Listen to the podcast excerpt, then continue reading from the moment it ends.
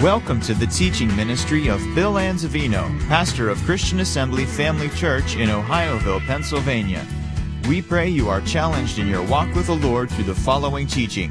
For more information about Christian Assembly Family Church or to subscribe to our free podcasts, please visit us on the web at cafamily.net.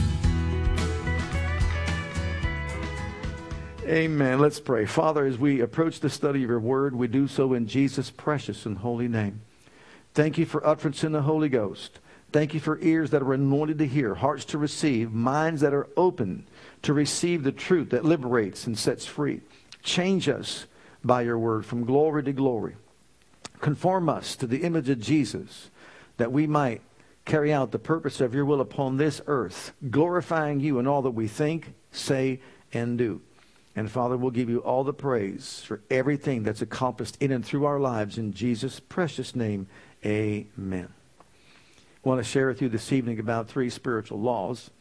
I shared a little bit about this at one of our healing classes, and it's just in my heart to, to share with you this evening for the rest of you to hear. I believe it's important truths. But before we even get into that, it's just been on my heart from Romans chapter 5 how the Apostle Paul speaks and tells us by the Spirit that God introduced his love to us and toward us by sending his Son to die for us while we were yet sinners.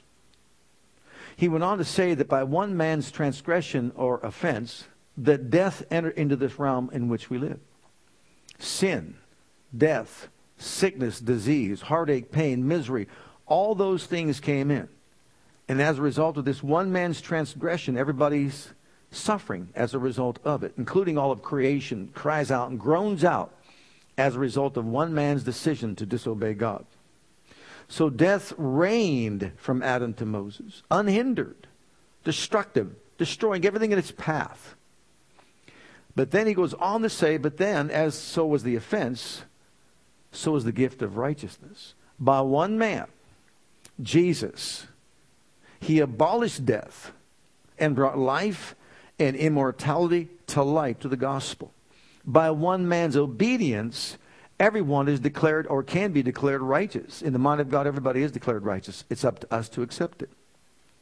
So here's my question to us tonight What's greater, death or life? Satan or Jesus? Amen. So death may have reigned before Christ but now you and I are in Christ. So the work that God does through Christ should be greater than the work that Satan did through Adam in the fall. He goes on to say in that same cha- chapter 5 of Romans, in verse 17, that we are to reign in life by one Christ Jesus. We're to reign in life. Kings reign exercise authority and dominion in this life by one Christ Jesus, rule over the circumstances of our lives by one Christ Jesus. Jesus said, I came to give you life and that more abundantly. Now, the devil had a different plan. He came to kill, steal, and destroy, but I came to give you life and that more abundantly. And life is greater than death. Righteousness is greater than unrighteousness. Good is greater than evil. Amen? Praise God. Peace is superior to sorrow. Thanks be to God who always gives us the victory. How? Through Jesus Christ our Lord. And what's the victory that overcomes this world that we live in? Even our faith. By faith, we overcome the world. You see how important faith is? If not, the world will run all over you. The devil will, the flesh will. But by faith, we're more than conquerors through him that loves us. Amen. I'm going to talk to you about these three spiritual laws. First of all, when Jesus lived on earth, he did some amazing things. Wouldn't you agree? You read the Gospels, you see what he did. He operated in certain laws, I think, that mankind doesn't know about. Think about the things that he did when he walked on this earth. He spoke and gave commands, and the wind obeyed him.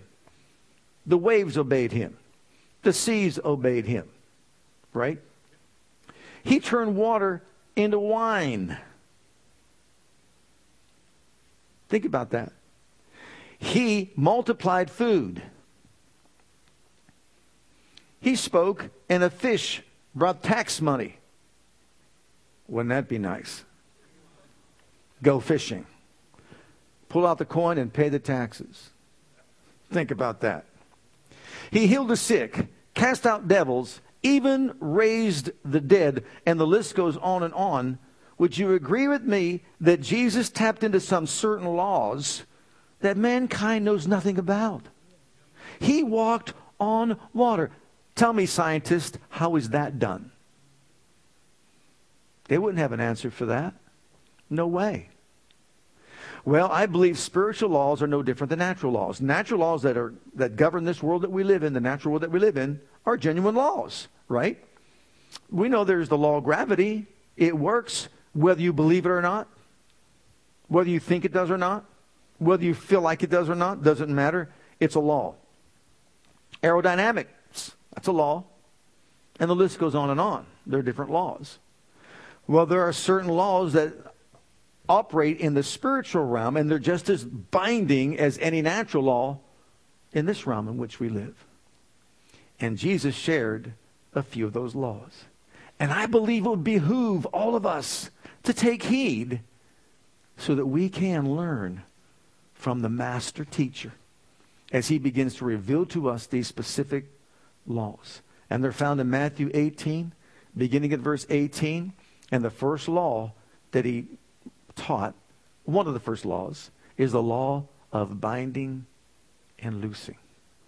Verily I say unto you, whatsoever you shall bind, no, whatsoever you shall bind on earth shall be bound in heaven. Whatsoever you shall loose on earth shall be loosed in heaven. Did you know that binding and loosing is a spiritual law? And every one of us has been told that we can use it to our benefit. Notice, whatsoever you shall bind. Now, to bind actually means to shackle, to handcuff.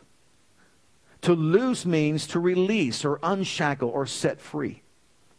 So, what Jesus is saying, you've got the power to shackle the work of the enemy and to release or loose people that are bound by his powers.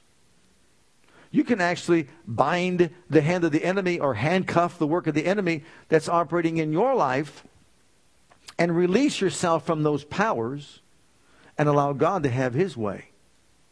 It's up to the individual, in other words, to begin to operate in that law of binding and loosing. Why? So that the will of God and the work of God can be done in our lives. Now, when he said, Verily I say unto you, he is saying decidedly. He is saying truthfully. He is saying, I'm telling you something that's an absolute fact. And remember, we just talked about facts, faith, and feelings. This is a fact. This works. It's a spiritual law that operates. And if you will tap into it and apply it to your life, it'll work to your own benefit. And also, it will help you benefit others. So it's something that you can trust in, rely on, and depend on. He's not making it up.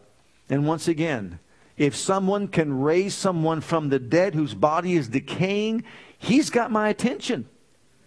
If someone can walk on water, he's got my attention. If someone can say, Peace be still, in a storm instantly is stopped, he's got my attention. He knows something I don't know. Amen? Think about it. Now, he says, What you bind will be bound, and what you loose will be loose. Look, in the book of Luke, oh, no, before I go there, look at the Matthew scripture there, too, because he, repeat, he says this, he repeats this. Must be important if he repeated it.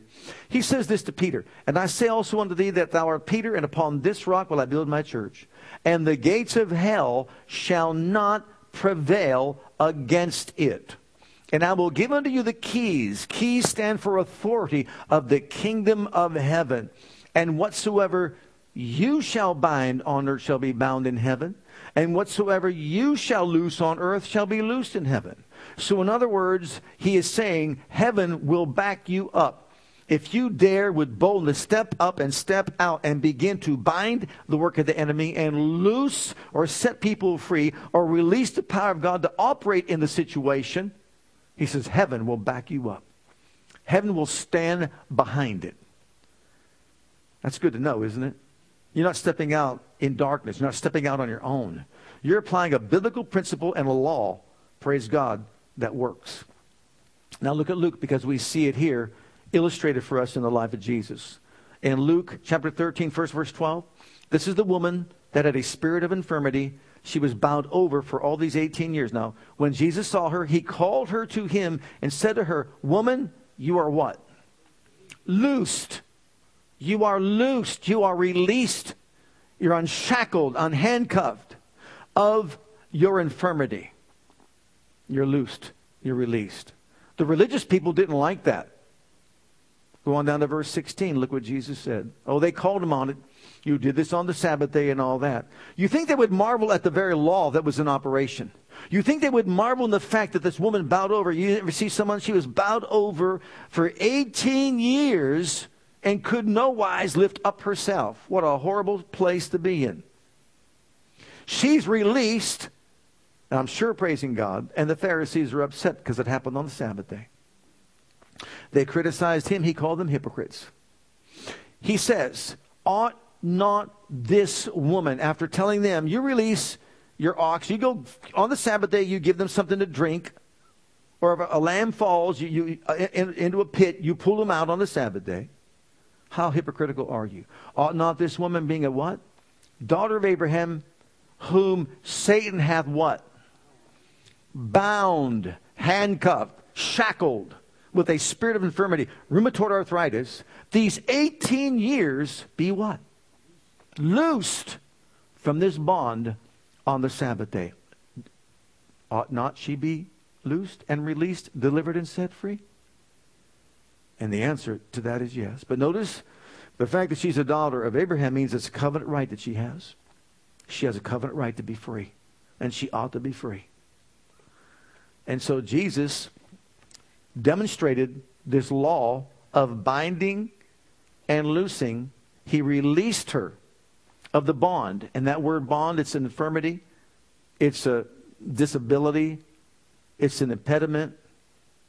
So she was bound with, we believe, rheumatoid arthritis. And he just loosed her. What an amazing thing. But it shouldn't surprise us. He understood the laws that allowed him to walk on water, to override the law of supply and demand. Can you imagine feeding 5,000 with a little boy's lunch? He knew how to turn water into wine. Does that impress you? It should. To speak to the oceans and it obeys him? Well, why not? He created it. See, there's no problem believing he can do it. The problem is he told us to do it. I'm telling you, whosoever, and that's you, and that's me, we can speak a command, and that command, as it goes forth in faith, will either bind the work of Satan, I'll be honest with you, or possibly loose the work of Satan.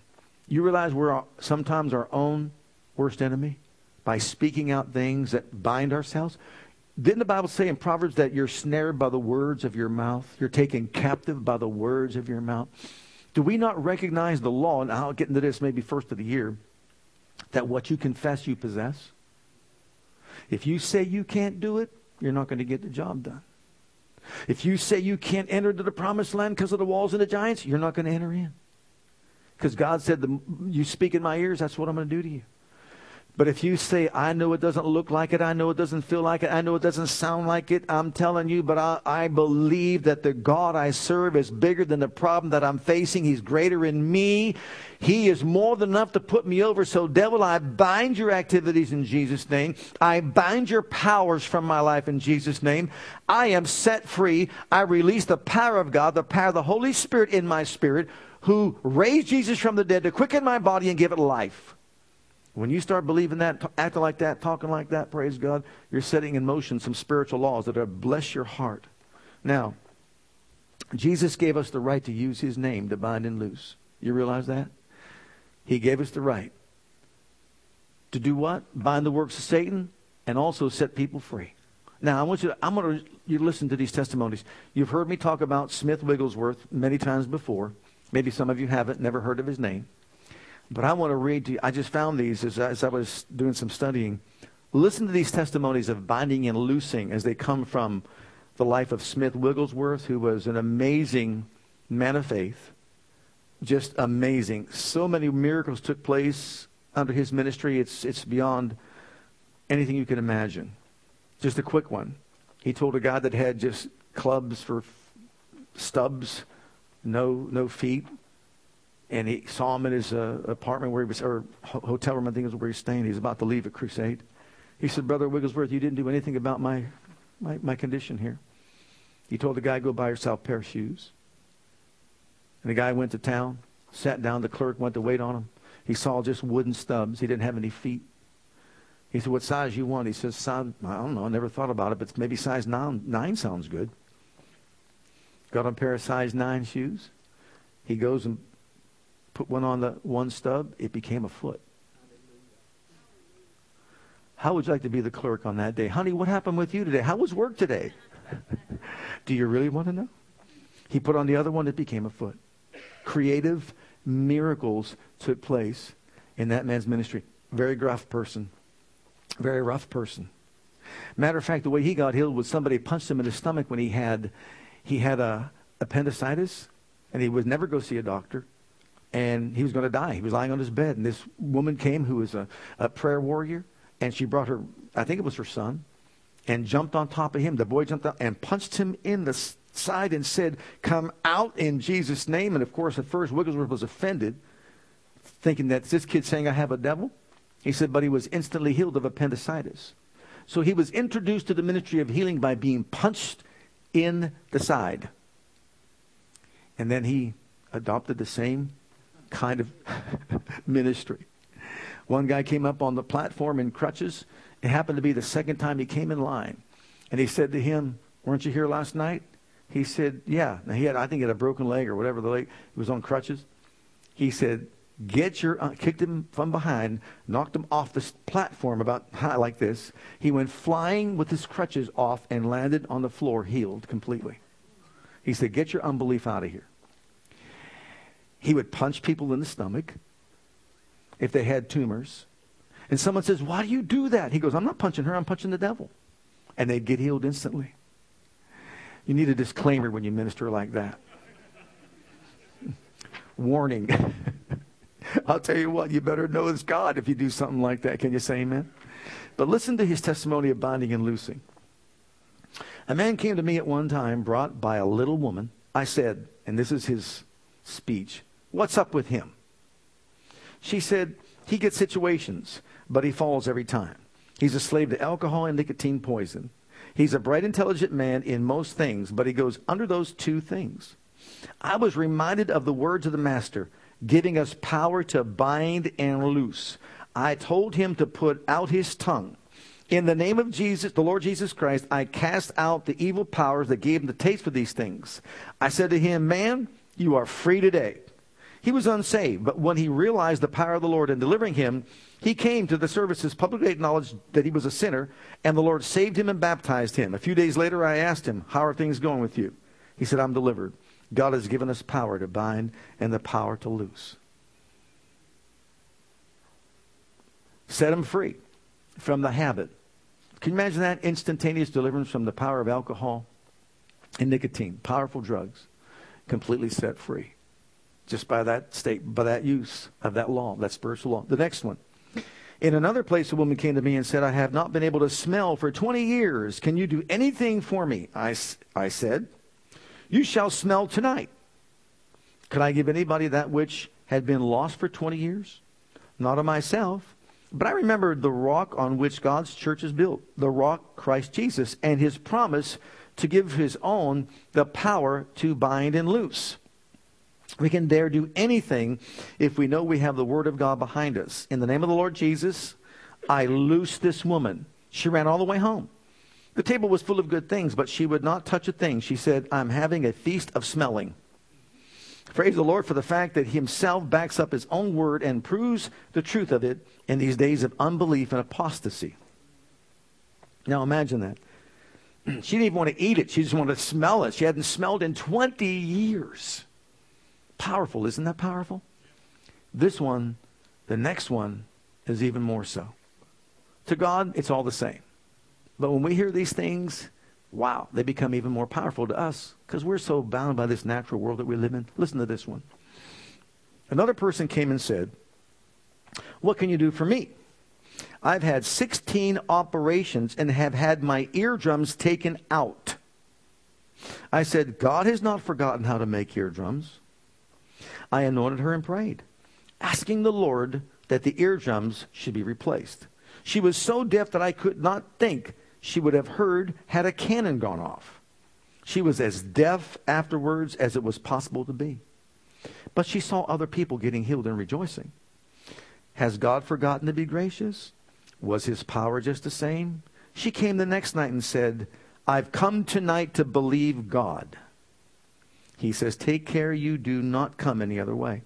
I'd pray for her again, commanded the ears to be loosed in the name of Jesus. She believed, and the moment she believed, she heard. She ran and jumped upon a chair and began to preach. Later, I let a pin drop, and she heard it. God can give eardrums to ears. All things are possible with God. God can save the worst.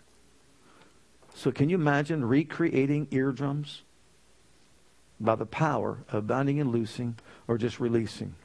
It's by faith we overcome the world. And what a challenge it is to rise up to a higher place of our spiritual walk with God. Now, the thing is, when you say, well, my goodness, why did God use him that way?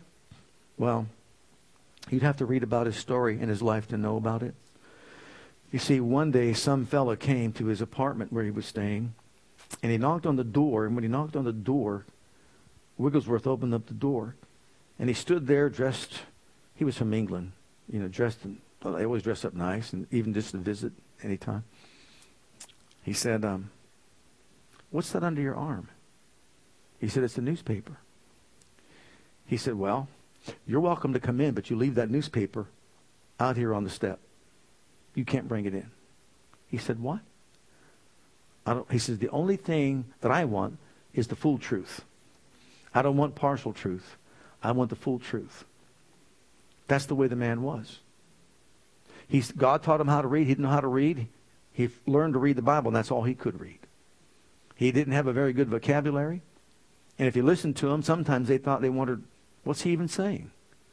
And they said when he began to preach, they had no idea where he was coming from or where he was going.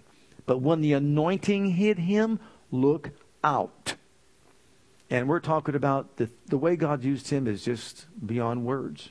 As a matter of fact, in, in England, where he lived, it was mandatory that every person that died had an autopsy to find out what the problem was or what they died from.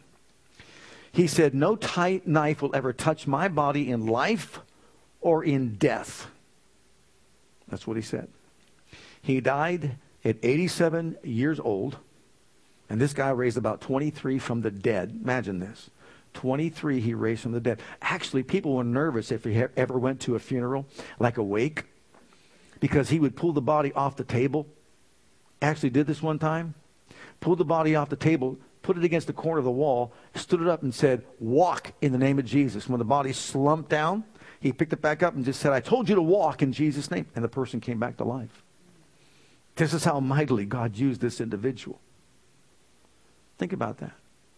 Well, he died at 87 years old, and they took his body and they were going to do an autopsy. Guess what? They were so impressed with his physique, his body, and even his teeth were all brand new.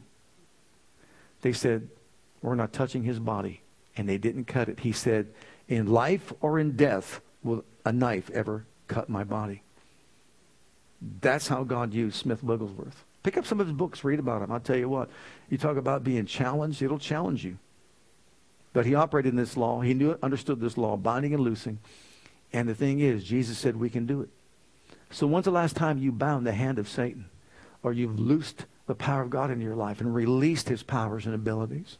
Or set someone else free?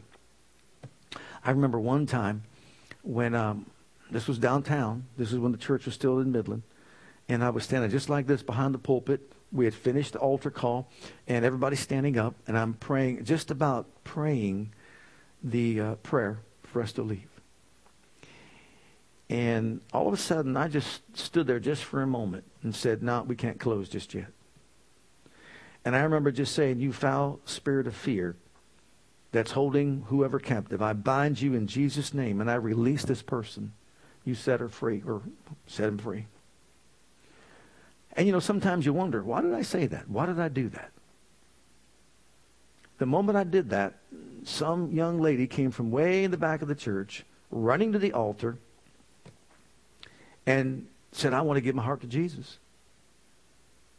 She accepted the Lord, and then she left. Afterwards, she came to me and said, You gave the altar call earlier than that, but I was glued to my pew there was some unseen force. I was actually trying to get out of my pew to get up to the front. There was some unseen force that was holding me in the pew, and I couldn't move. But the moment you said, I bind you, I release you, it was like something just lifted. It lifted up, and I was able to run. And I just ran so fast, I left my shoes in the pew. They were, they were back there, and she didn't put them on. I didn't want to waste any time. And she ran to the altar, and she got saved. Makes you kind of wonder, doesn't it? Now, to your own natural carnal understanding, you're thinking, was that effective when I did it? But while you find these things out later. And why am I saying that? Because you can bind the hand of Satan that's, let's say, just trying to bring destructive ways to your loved one's life, a child, a, a husband, a wife, whoever. Our battle's not with flesh and blood, it's the unseen forces of darkness.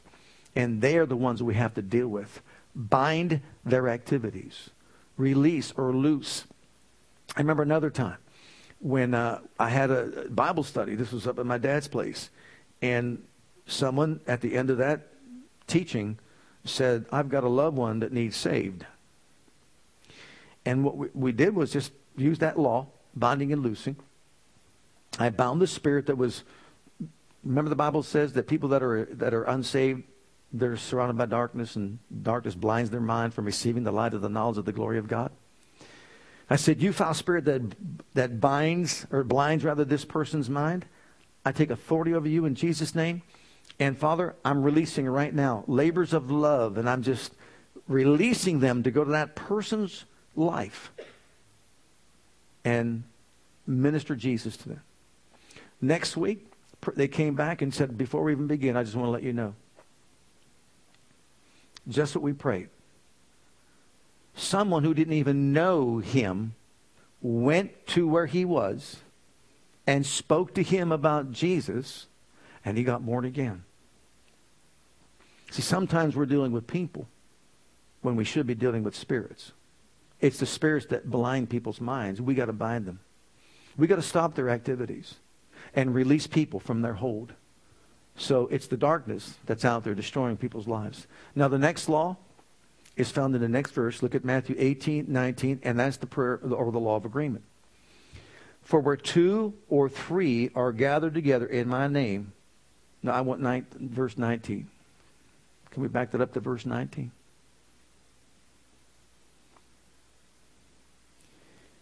In verse 19, and again I say to you, I'm sorry, Matthew 18 and verse 19.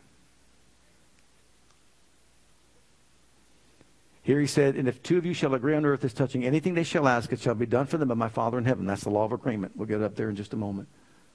Sorry, I thought we were still in Matthew 18. Again, I say to you that if two of you shall agree on earth as touching anything they shall ask, it shall be done for them of my Father which is in heaven. This is the law of agreement. So the law, first one is binding and loosing, and the second law is the law of agreement. If two people will agree, again I say to you that if two of you shall agree on earth as touching anything they shall ask, it shall be done of them, of my Father which is in heaven. So here's the law of agreement. Two people coming together and agreeing. It could be husband, wife, it could be uh, let's say a parishioner and a pastor, it could be any two people that are friends if they come together in agreement on anything that they shall ask. Now remember that anything that they shall ask has got to be a part of our understanding of God's word and his will for our lives. It's not just saying anything you want to say. It's finding out what the word says and saying, this is a promise of God. This is what God said. I believe it. And I want someone to agree with me so that it can come to pass. And he said, If you will do that, then it will be done for you by my Father which is in heaven. So once again, heaven will back it up. Now, let's look at the, the definition here. To stand as one. To agree means to stand as one. To say the same thing. To hold true what has been agreed upon. So, in other words, when two people, now sounds easy, like two people can easily agree, but it's not that easy. Because these two people have to be in sync. These two people have to be united. They have to be in harmony. One can't think one way and the other think the other way and say you're applying the law of agreement. It doesn't work that way. You have got to agree. You've got to say the same thing, believe the same thing. For example, someone can't say, I believe I'm healed by the stripes of Jesus. Would you agree with me? And the person they're asking to agree with them is someone who thinks that, yeah, I'll agree with you. But in their own thinking, in their own mind, they're thinking, if it be his will. So you have someone agreeing with you who doesn't really agree or believe the way you believe. They have their own belief system, but they're still going to say, well, yeah, I'll agree with you. That doesn't work. It doesn't work that way. These two people have got to believe the same way, think the same way, speak the same way. And to be honest with you, it's better to have somebody who's not so closely attached to the situation to agree with you because they're not going to be bombarded with all the, the uh, emotions that are involved or with all the circumstances that are involved. You need to get somebody who you know believes the way you believe and they stand in agreement with you. And what does that do? It creates synergy. Agreement, synergy. And that means the working together of two things to produce an effect greater than the sum of the individual parts. What do you mean by that? You take two horses. One can pull a thousand pounds. The other one can pull 1,200 pounds. Combined, you would think they can pull 2,200 pounds. No. Combined, they can pull 2,700 pounds. Well, how is that possible? 1,000 and 1,200, that's 2,200. Where did the, where did the other 500 pounds come from? Synergy. People working together. One can chase a thousand, two can do what? 10,000. That's 10 times greater force is created in the spiritual realm when people come together in agreement. But once again, they have to be united. They have to agree. They have to speak the same thing, mind the same thing.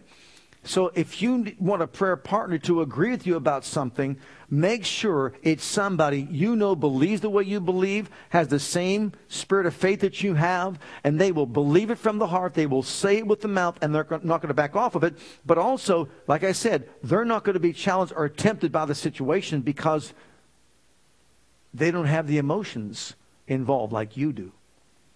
And I had this happen and, and shared it with uh, individuals. Actually, had to tell a husband that you're not a good agreeing partner with your wife. You're just not. And that's okay. Get somebody else to agree with you. Because you see, as long as you're tied up and involved in the emotional part of it, you're going to be tempted to release doubt and unbelief and not stay in faith. But if you've got somebody who's not challenged by the emotions and they stand firm with you, Praise God, you're going to see God work in a powerful way. And we see this illustrated in Exodus chapter 17. Look at these verses. You remember the story of Aaron and Hur and Moses? It came to pass when Moses held up his hand that Israel prevailed. And when he, when he let down his hand, Amalek prevailed as they were in battle. But Moses' hands were heavy, and they took a stone and put it under him. And he sat thereon. And Aaron and Hur stayed up the, his hands, the one on the one side and the other on the other side. And his hands were steady until the going down of the sun. Now you've got these people coming together in agreement. You can see Moses, as long as he was standing alone, as long as his hands were up, they were winning the battle. But the moment he became, became what? Weary. And you know what? Anybody can get weary. When you're standing in faith, you're tempted to get weary, are we not?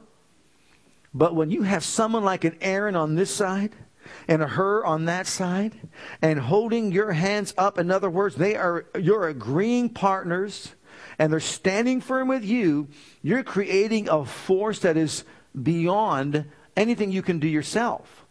And so now you've got all that power at work for you, and it's working in a dynamic way. And what's it producing? Victory. And they overcame and they won the battle. So, can you imagine when you get a congregation of people coming together and believing for the same thing, minding the same thing? Do you want to see in this upcoming year a greater move of God among us? Do you want to see God's power and manifestation in a greater and more powerful way? Do we want to see days of heaven on this earth right here among us? Praise God. We're going to begin our fast January, I think, the 3rd, maybe, for 21 day, maybe a Daniel fast or something like that and get everybody to pick a day and pick as much time as you want. We want to start this new year surrendering our hearts to God and letting Him know we want you to set the course for the year, for our lives in this ministry. We want you to move among us with great power and might. We want your will to be done, not our will to be done. And so we're coming before you to let you know that we're surrendered to you. We want to cleanse ourselves before you. We want to put spirit above the flesh. We want to see to it that there's a greater anointing in this place as we yield to the Holy Ghost. And if everyone would just come together, maybe we'll put a chart up there. Someone take a day for those 21 days. Someone take a day so that someone is fasting for those first 21 days in January so that God can know that we're humbling ourselves, praying, seeking His face, and turning from things that displease Him to things that will honor and glorify Him. Because when you're humble before the Lord, what will He do? Lift you up. Amen? Praise God. So we'll let you know about that. Now, the key is to believe and speak the same thing. Now, the next law is the law of divine presence. The law, look at verse 20 now in Matthew 18, verse 20 the law of divine presence. For where two or three are gathered together in my name, there am I in the midst of them. Look at those six words. Say them with me. In my name, there am I. Say it again. In my name, there am I. You know what that means? Have we gathered in his name? He is here. Can you imagine if we just took a moment to say, You're here? Jesus, you're here. Oh, I know you're here.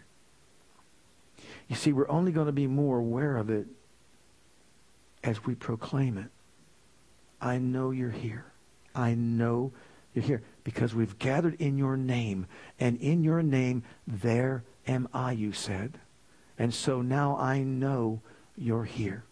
And where your presence is, there's fullness of joy. Look in 2 Corinthians 5 and verse, uh, I'm sorry, 3 and verse 17. Now, where the Spirit of the Lord is, the Lord is that Spirit, and where the Spirit of the Lord is, there's what? You are here. You are here making me free. Jesus, you're here. Your presence is here. Your power is here. Your peace is here. Your presence that dispels the darkness is right here. I acknowledge it. See, the more we acknowledge it and recognize it, declare it, confess it, the more real it becomes. I know you're here. I know you're here. Uh, next verse. Look at uh, Romans chapter 8 and verse 11. If the spirit of him that raised up Jesus from the dead dwell in you, dwell in you. Where is he dwelling? in me, in you, in us. He that raised up Christ from the dead shall quicken your mortal bodies by his Spirit that dwells in you. Where the presence of the Lord is, there is a quickening. A quickening. You say, but I want to experience that. All we have to do is acknowledge it. It's a law. The law of divine presence. You know, where the presence of the Lord is, there's freedom, there's liberty. Where the presence of the Lord is, demons tremble, fear flees. Sickness and disease must bow its knee. Think about that. Where the presence of the Lord is. Well, where is his presence? See, too often people think that church is, is religion. We go to church and we have church. No, you are the church. I am the church. We are the body of Christ collectively, but also individually. And the presence of the Lord is in every single one of us. And if we want that presence to work its work in our lives, to quicken our bodies, all we have to do is acknowledge it. Jesus, I know you're in me. Jesus, I know you're delivering me. Because where your presence is, there's liberty. Jesus, I know you're setting me free right now. I'm thanking you for setting me free. Can you imagine if we just took some time of the day and just paced around the house? Jesus, you're in me. Jesus, you're alive in me. Holy Spirit, you're quickening my mortal body. I acknowledge your divine presence in me right here and right now. And I know that you're going to work through me. Wigglesworth one time was on a, on, on a train, and as he was walking through the aisle, he said, all of a sudden, people just ran to him and got on their knees and said, Your presence convicts me of my sin. Can you imagine that? And he prayed for them and led them to Jesus. Imagine that. Your presence. We're carrying the presence of God. We are God's temple, his holy temple, his mobile home unit on planet Earth. Everywhere you go, he goes. Is he in you? He sure is. And everywhere you go, he goes. You see, it's becoming more conscious, God conscious. He's living in me. And praise God, I'm acknowledging it. And then look at this. In 1 Samuel 5, here we have his presence brings the enemy down. You want the enemy brought down? Well, let me ask you this. If it's true that if we acknowledge his presence in us, that his presence does a positive work in our lives, what happens if all we do is talk about the devil this and the devil that and talk that way? What does that invite? The work of evil. You're snared by the words of your mouth. You're taken captive by the words of your mouth. Death and life from the power of the tongue. Beloved, this message of faith has revolutionized my life. It's responsible for saving the lives of many of my family members. And I'll tell you what, it's just, I don't have enough words to, to be so thankful to God to let him know how much I appreciate giving the revelation to me to other people that have lived before me so that I can operate in these blessed truths. Okay, here. And the Philistines took the ark of God. And what's the ark of God represent? The presence of God, right? And brought it from Ebenezer to Ashdod. When the Philistines took the ark of God, they brought it into the house of Dagon and set it by Dagon. And when they of Ashdod arose early on the morrow, behold, Dagon was fallen upon his face to the earth before the ark of the Lord. And they took Dagon.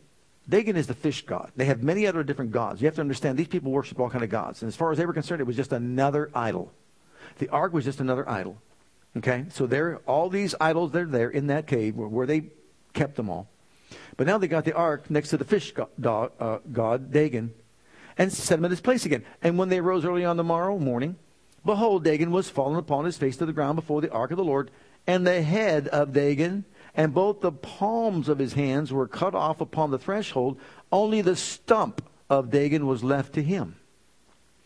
Therefore, neither the priests of Dagon or nor any that come into Dagon's house tread on the threshold of Dagon in Ashdod unto this day. Because where the presence of the Lord is, the enemy is brought down.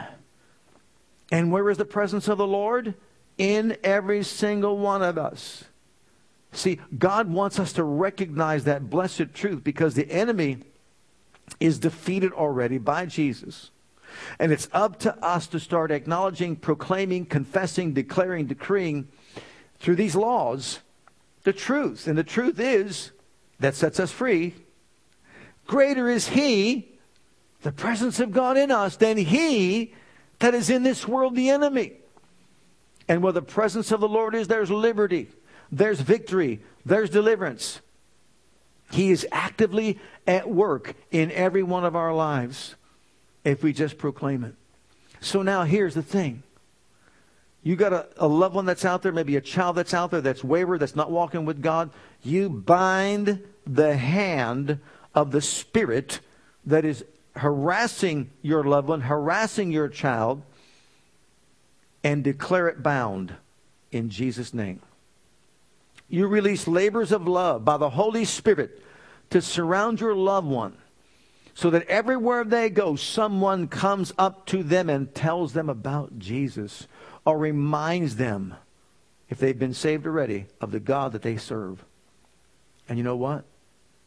You just sit back and start thanking God and let God do his part. God will do his part. I believe that many, here's the thing about the faith message many situations have been averted because people have prayed this way or believed this way. People are wanting to see things. Well, remember facts, faith, feelings. We walk by faith, not by sight. Would you rather see someone who was in a car accident be healed? Or would you rather know the car accident was prevented and you saw nothing, what would you rather have? No accident? By declaring every day the word of the Lord in faith, what happens is we set in motion divine laws. No evil shall befall me, any plague come nigh my dwelling. Angels have charge over me to keep me in all my ways. They bear me up in their hands lest I dash my foot against a stone. In my pathway is life and there is no death. I've shared this with you about my daughter. It bears repetition here tonight. When she jumped out of that car and she went run across the street, I had my out of my peripheral vision, and she just jumps out and she's going that way.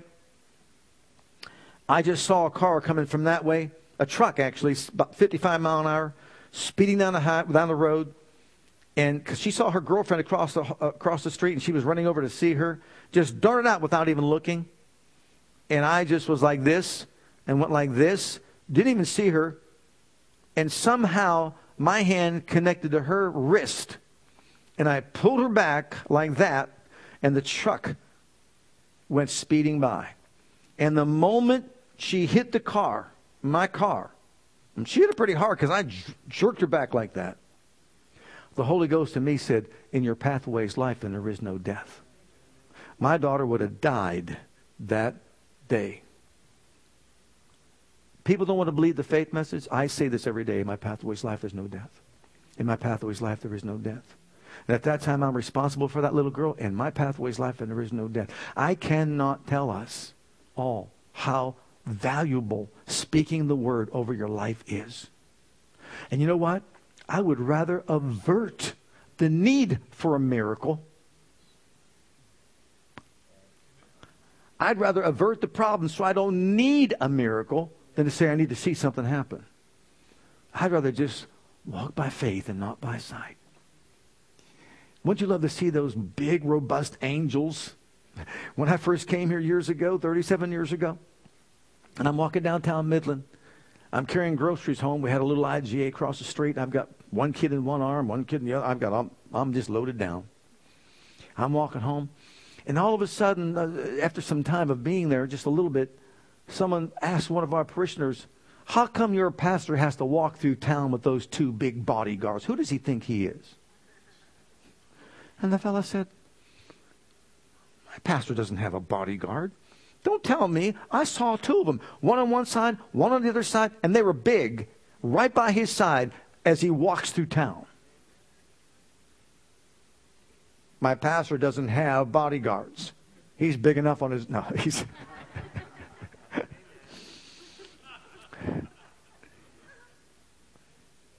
I told you about the, he, he saw angels. And then another one, when he was a young boy, never saw where I lived. His mother brought him the first time coming to church. So, and now I, she showed him the church and said, I'm going to show you where the pastor lives. And they just turned coming down to Penn, Penn Avenue where I lived on that street. He didn't know where it was. He said, Mom, would that be the house right over there where the pastor lives? And she said, Yeah, how would you know? Well, I saw those two angels up on top, just kind of floating around up there, and I thought that might be his house. She just, what? Yeah, I saw those angels up there, and I assumed that might be his house. She said, You're right, that's his house. Angels unawares. Be certain to entertain strangers, because in so doing, you might entertain angels unawares. I'll tell you what, it's a blast to live by faith. It really is. Oh, I know you're going to be challenged, but it's a blast. You know, I don't want to put anybody down as far as preachers are concerned and all that. My goal is not to get you to the altar. My goal is to get God in you and get you directly to God. I believe my responsibility is to put faith in you, put the word in you. I talked to someone just today. And she said, I was starting to go to this church, and you know, and and, I, and the pastor, uh, he's, she said, I finally just had to leave because his sermons were like this. He would get a verse from the Bible, he would read it, and then he would go around the congregation and says, "What does that mean to you? What does that mean to you? What's that mean to you? What's that mean to you?" And never taught us anything. I know what it means to me, but aren't you supposed to teach us something? Doesn't the Bible say that pastors are to do what? Feed the flock of God? Right? Preach the word, be instant in season? Right? That's our responsibility to feed the word. That's why that's been my, my desire, just to feed the truth, to teach, to feed, because my goal is not to get you. I went to a Pentecostal church where the only thing was to get you to altar. If I can make you feel as bad as I can make you feel, then you're going to have to run up to the altar, and I'm going to pray for you. I'm not your Savior. He's your Savior. And I'm not supposed to browbeat you with guilt and condemnation. I'm supposed to instill faith in your heart and let you know who you are in Christ and what you have in Him so you can rise up when you leave that pew and you get inside your car and you face a real situation. You can stand there and just say, The greater one is living in me. I can go directly to the throne of Almighty God, my heart full of, uh, full of faith and assurance, a pure heart. Praise God, believing that God will hear me when I call upon His name. That's my goal. Praise God. Can you say amen? Hallelujah. Well, let's all stand together before the Lord. Hi, Pastor Bill here. I want to thank you for joining us today. On behalf of my wife Krista and Christian Assembly Church, I want you to know that we're here to serve you and your family. Whether you have young children or kids in elementary school, if you're a teenager or a young adult, we have a passion to provide a safe and comfortable environment where you can grow in God and build a solid foundation of His love for you. And with that foundation, we encourage you to take the gospel of Jesus Christ with you wherever you go. It is our heart at Christian Assembly to be an outreach, to be the hand of God toward Jerusalem, Judea, Samaria, and the uttermost parts of the world. We want to join as the body of Christ to make one last trumpet call before the final trumpet sound, and through a life of worship, bring in a harvest of people. With whatever gifts God has given you, we want you to be free to share those gifts and talents. Life is most fulfilled when we share God's love with others. And in all that we do, we want to demonstrate the power of the name of Jesus to the world through a ministry of excellence to God first and then also to you. So, whatever the situation, wherever you are, whatever you're going through, I want you to know that we love you and God loves you and has a wonderful plan for your life. And that plan begins by making Jesus the Lord and the Savior of your life. And if you've never made that decision yet, I'd like to invite you to pray a simple prayer with me. And if you will, Jesus will become your Savior and your Lord. Just repeat after me this prayer Heavenly Father, I come to you just as I am. And I believe with all my heart that Jesus died for my sins and was raised from the dead for me. I open the door of my heart. I call upon the name of the Lord. Lord Jesus, come into my heart. I now accept you and receive you as my personal Savior and Lord. Heavenly Father, I have called on the name of Jesus I'm now your child. In Jesus' name, amen. Now, if you prayed that prayer with me, I encourage you to get into a good Bible based church where you can learn to grow in your Christian faith and experience. God bless.